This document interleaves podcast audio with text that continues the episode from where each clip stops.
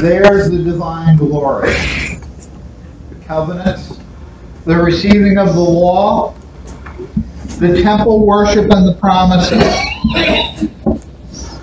Theirs are the patriarchs. And from them is traced the human ancestry of the Messiah, who is God over all, forever praised. Amen. It is not as though God's word had failed, for not all who are descended from Israel are Israel nor because they are his descendants are they all Abraham's children. On the contrary, it is through Isaac that your offspring will be reckoned.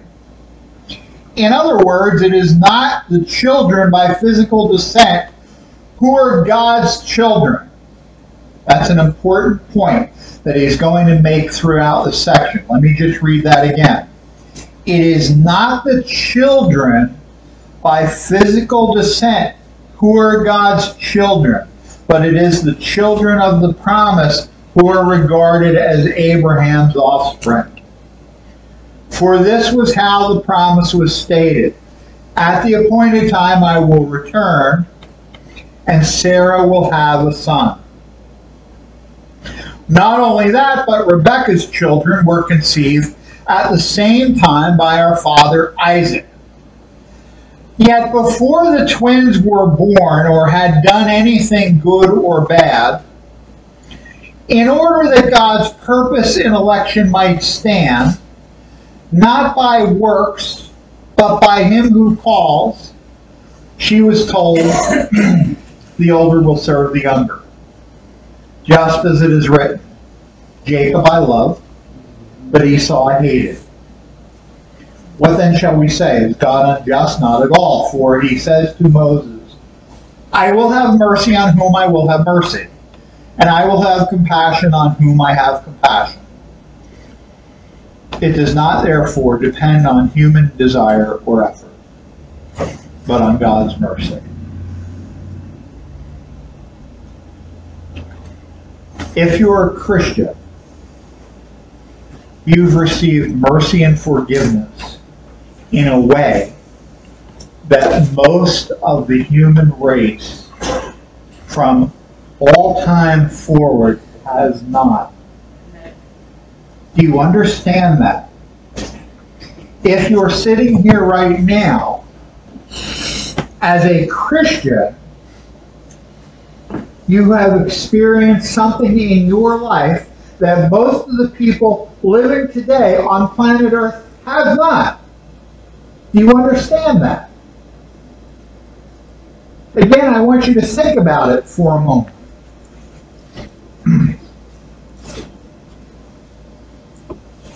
I want Jesus to return soon. I hope you do too.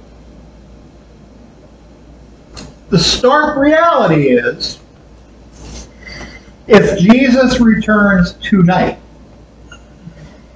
after we've all gone to bed. Probably it's fair to say, with a few exceptions, most of you know more people that you will never see again because they will be in hell than those of you who you'll be waving to in glory.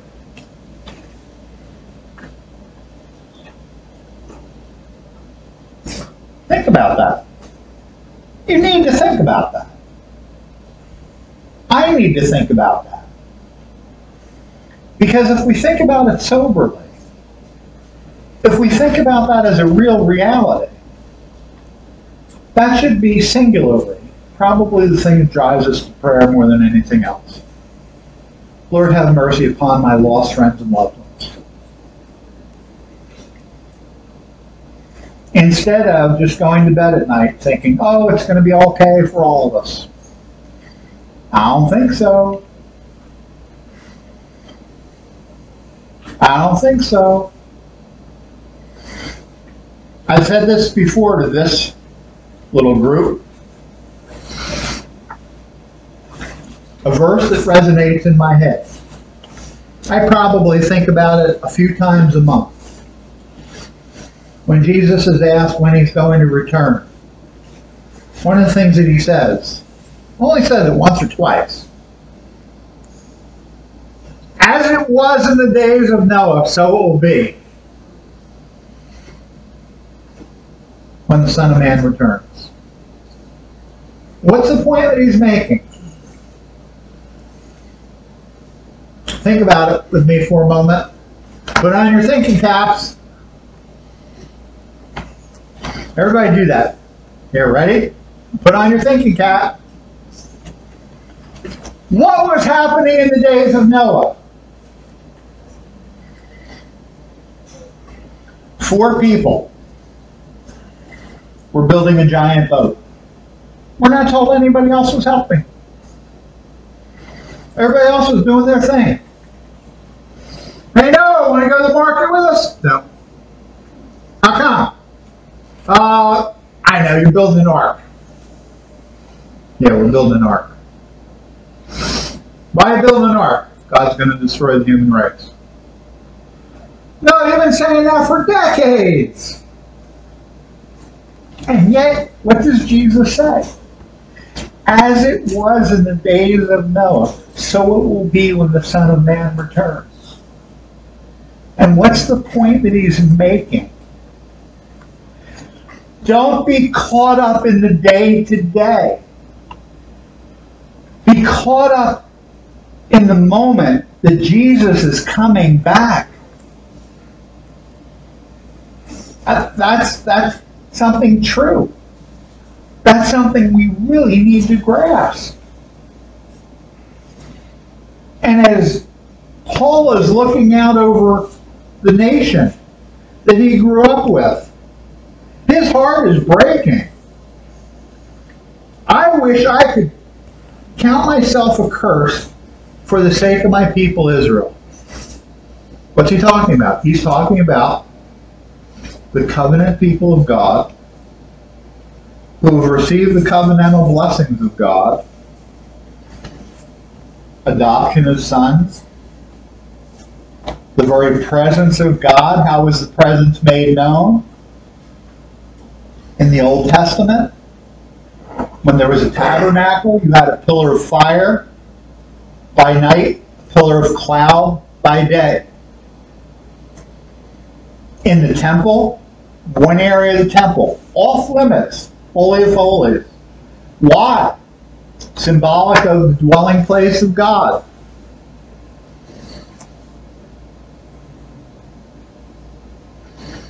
Covenants given, promises made, unilaterally given to God's people. He's not striking up a contract with them.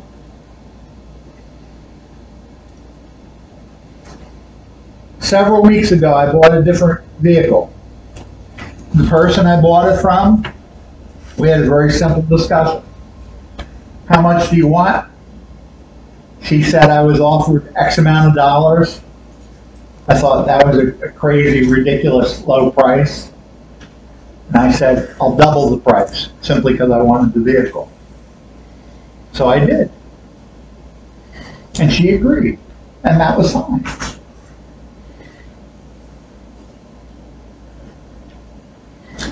That was a bilateral relationship, bilateral contract.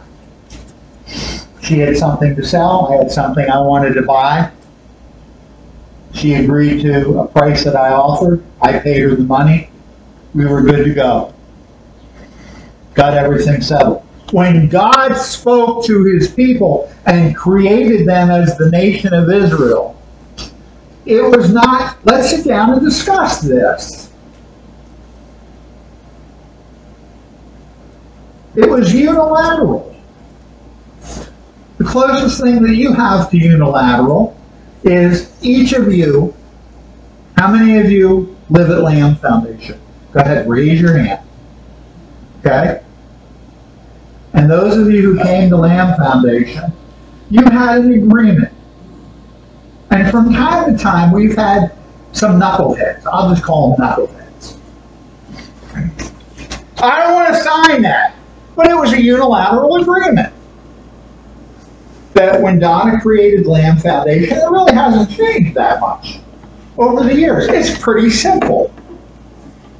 No alcohol on the premises.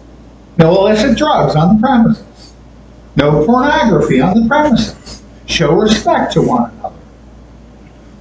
Keep your room clean, etc. It's very simple stuff. But it was a unilateral agreement. And imagine, I, I, I mean, I know her well enough. I was talking to somebody about her today. And I said something like, I, I know her well enough, and she knows what me well enough, that there are times we could finish each other's sentences or finish each other's thoughts. But I know if somebody came in and said, you know what, I see your agreement, and there's like 12 points here, I'm good with seven of them, but the five, there's five of my, you know what, I gotta have a beer every now and then. She might say, you know what, you can have a beer, just don't have it at Lamb. Can't drink it at Lamb, can't have it at Lamb. Oh, what's wrong with a little pornography? Just a little pornography? How about we just strike number six, no pornography? I don't like that one. And respect, I, you know what, most of the people I'm gonna get along with, some of them I'm just gonna, you know, we're gonna have problems. We're gonna have issues. You know what I mean? Donnie, you feel me? You get it? And what would she say? You know what? It's not working for me. 12 out of 12. Sign right here and it. Staff will witness it. How come? Because down the road, when you break that, we're going to come back to you and say, listen, you agreed to this. We agreed to this. But it was not something that we negotiated. It was something, if you want to live here, this is you know, what you know. Do it. God did the same thing with Israel. We call those the covenants. Additionally, he gave people his law. He gave them the ability to worship him. One of the things about worship, a lot of people don't know how to worship God. The Jews knew how to worship God. The Jews, quite frankly, knew how to worship God well. How come? It was spelled out. If you want to know how God wanted to be worshiped in the Old Testament scheme of things, two books. Go to Leviticus, go to Numbers. Two primary books. Also Exodus, to a lesser extent. Exodus, Leviticus, Numbers. God says, on this day you do this. When you offer this, you do this. When you pray this prayer, say these words. You do this. It wasn't casual, off the cuff. I remember one of the first times I was in a public setting, and I knew that I was going to be called on to pray. And I wrote down a prayer. And I prayed that prayer, and somebody came up to me afterward and said, Well, we, we just do extemporaneous prayers. I said, I do extemporaneous prayers too. However, if I'm in an unfamiliar setting and I'm speaking into a microphone, you know, I'm going to probably write it down. Or if there are things that I want to include in that prayer, I'm going to probably write that down. And the person was insistent. They said, Oh, there's none of that in the Bible. I said, You're just silly. You don't know the scriptures. Go to the book of Psalms. Most of those are prayers. Most of those are written down. Go to the book of Exodus. Go to the book of Deuteronomy. I can show you a hundred passages where God would say to his people, in this particular occasion, at this particular moment, say word for word what it was to say.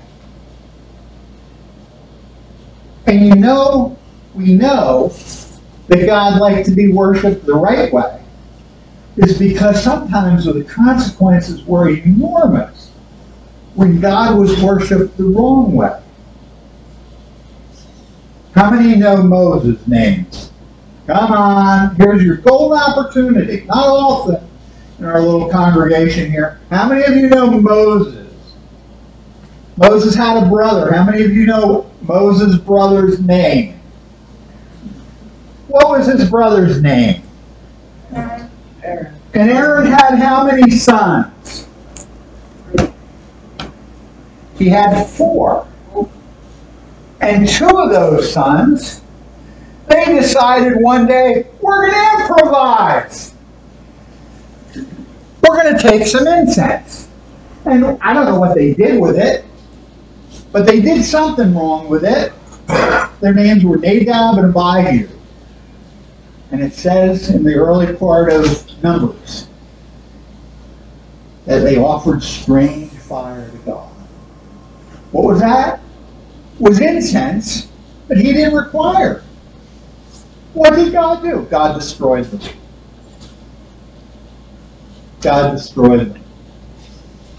In the New Testament, people at Corinth, they've got their love feast going on, they're getting together, and some of the folks aren't really honoring one another, and they're getting ready to partake of the Lord's Supper, and they're regarding it like it's no big deal. Paul says, really, it is a big deal.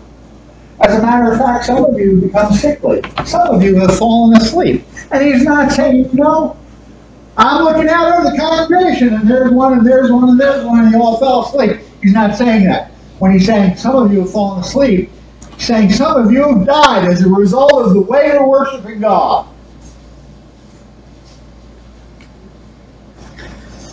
The people of Israel knew how to worship God. They were given God's promises and reiterated the promises of God, especially in the closing chapters of Deuteronomy, where God allows Moses to once again, let me rehearse, the blessings and the cursings. Do this and this and this and this and this. What am I going to do? I'm going to bless you way beyond the peoples of the earth. You don't do this and this and this and this, what am I going to do? I'm going to destroy you. Okay, who's in on the blessing side? Lord, I am. I want the blessings. I don't want you to destroy me. In addition to that, they had those who were forefathers, the patriarchs.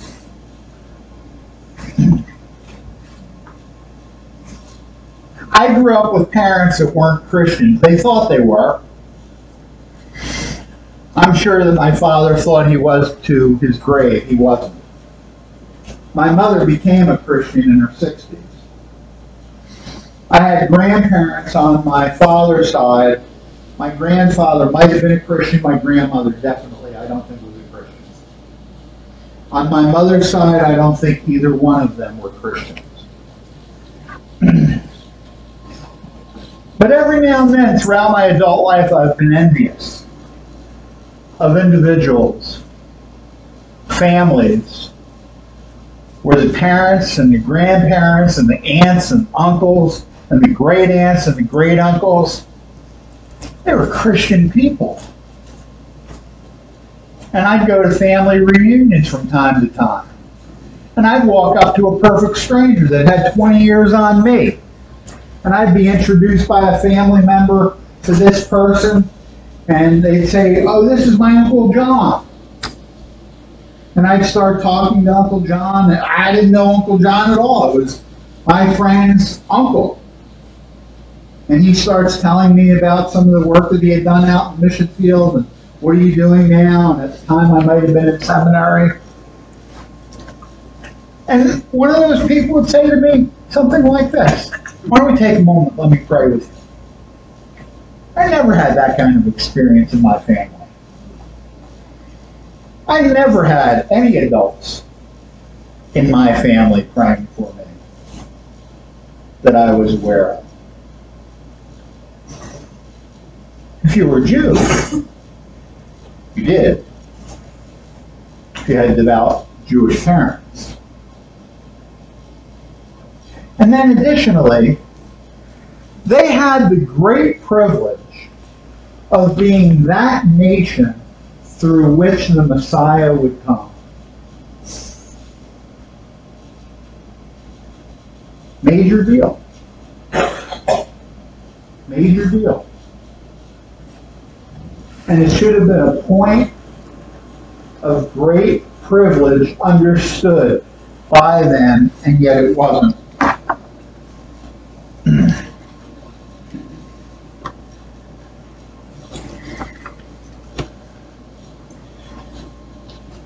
When Paul is, again, to use a word, dissecting this section,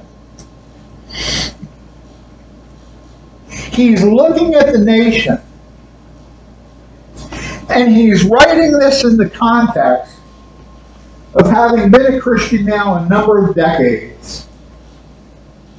And he sees the nation of Israel pretty much having rejected the Messiah out of hand. He knows that before Jesus has left, that Jesus has pronounced judgment against Jerusalem.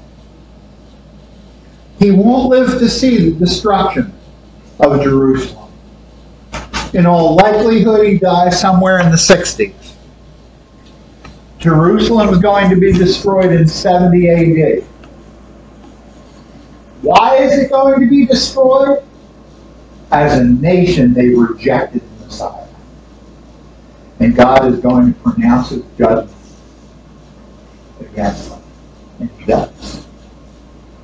And destroys the temple and destroys the city and destroys many of the people.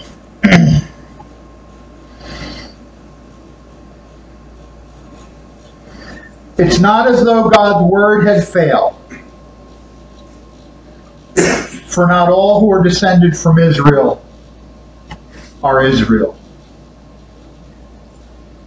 Nor because they are his descendants are they all Abraham's children. On the contrary, it's through Isaac that your offspring will be reckoned. What he's talking about here is what we've just spent weeks on talking about in Romans chapter 8. God has foreknown for himself and predestinated for himself a people. Some of those he's called out out of the nation of Israel. Many of them he's called out and calling out still out of the rest, known by the Jews as Gentiles. But he's saying, even within the context of Israel as a nation, it was not simply your ability to hang your hat and saying, Abraham was our guy. I'm pointing all the way back to Abraham. Nope. Because Abraham had two children. Abraham had Isaac, child of the promise, but he also had Ishmael. And Ishmael was rejected. And Isaac goes on to father two individuals. And Jacob, that scoundrel, becomes the one that God elects to salvation. And Esau is passed over. Remarkable. Remarkable. Don and I were talking about this not too long ago. And we were both reflecting on our families. How is it that God would pass over this one and God would save this one? If we were the ones doing the choosing, we'd pick probably differently. And that's true. I mean, I was just thinking about it the other day. You know, we're coming up on a week that's that's had my needle stuck for years. Because starting on the 10th of June and going through the 18th of June, my entire birth family, other than me, is connected. My brother Rob died on the 10th. My brother Dave died on the 17th. My father's birthday is the 17th, and my mother's birthday is the 18th. So they're all connected. So whenever that time comes around, every year, I think about them in a unique way because they're all uniquely tied together by those same eight days. One way or the other. Either by virtue of birth or by death. But when I look at it differently than that, the thing that amazes me more, and those of you who know me know this, two of my brothers, I only had two, excuse me, my two brothers, I should say, are gone. They've been gone. One's been gone 40 years, one's been gone 18 years. I don't think I'll see them again. That's a sobering thought. It's a sobering thought. I don't say it lightly. There's no brag there. There's nothing to brag about. It's like, but it's a sobering thought that I think about. And sometimes people are kind. They really are. And they say things that they mean intentionally kind. But they're not really well thought through. Oh, you don't know. God's a merciful God. No, you don't understand. I was there. My brother died. He was 24 when he drowned. He's been gone 40 years. He hated God. Truthfully, dear friend, where do you think he is? Don't tell me, oh, God is a merciful God. Of course he's a merciful God. I'm a testimony to God's mercy. Just like Paul is a testimony to God's mercy as one from the nation of Israel. But don't miss the point. What's the point? God will have mercy on whom he will have mercy. And those who reject him out of hand and go to the grave, whether literally raising their fists or in their heart raising their fist. God will not have mercy on them. What? can I go on my bingo?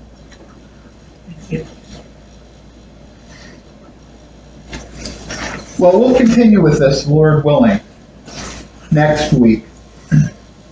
Read through it. Better yet, if you're able to, read through 9, 10, and 11. Now you say, man, that's a lot to read, Pastor Bill. Three chapters. You got seven days. Do the math. Even if you're slow. If you need me to read it to you, come down here and I'll read it to you. All right? But read through it. And again, put on your thinking cap because this is not easy stuff. But go back to what I said earlier. When you flip on the radio and you'll hear, and you know, without naming names, I, I can I can hear some of the voices who will be talking about Israel this week and selling their latest books about Israel this week and about everything else going on. The nation of Israel, as it presently sits, some whatever it is, 4,000 miles away over in the Middle East, sandwiched between Lebanon and Egypt and Syria. Most of those people there are not God fearing individuals that have any relationship with the God of the Bible. So if you're going to pray for Israel, pray for that that God would have mercy upon them. Because the exciting part of this whole section is God is going to do amazing things, not only with the Gentiles, but also with the Jews. And he's going to call to himself many from both Jew and Gentile into the family of God together. Father, we pause to thank you again for hearing us when we pray, for this time that you've given us to enjoy with one another in worshiping you. And now we pray that as we go, you would be with us. You would provide us with what we need through the rest of this day and this coming week for life and godliness. We ask in Jesus' name, amen. amen.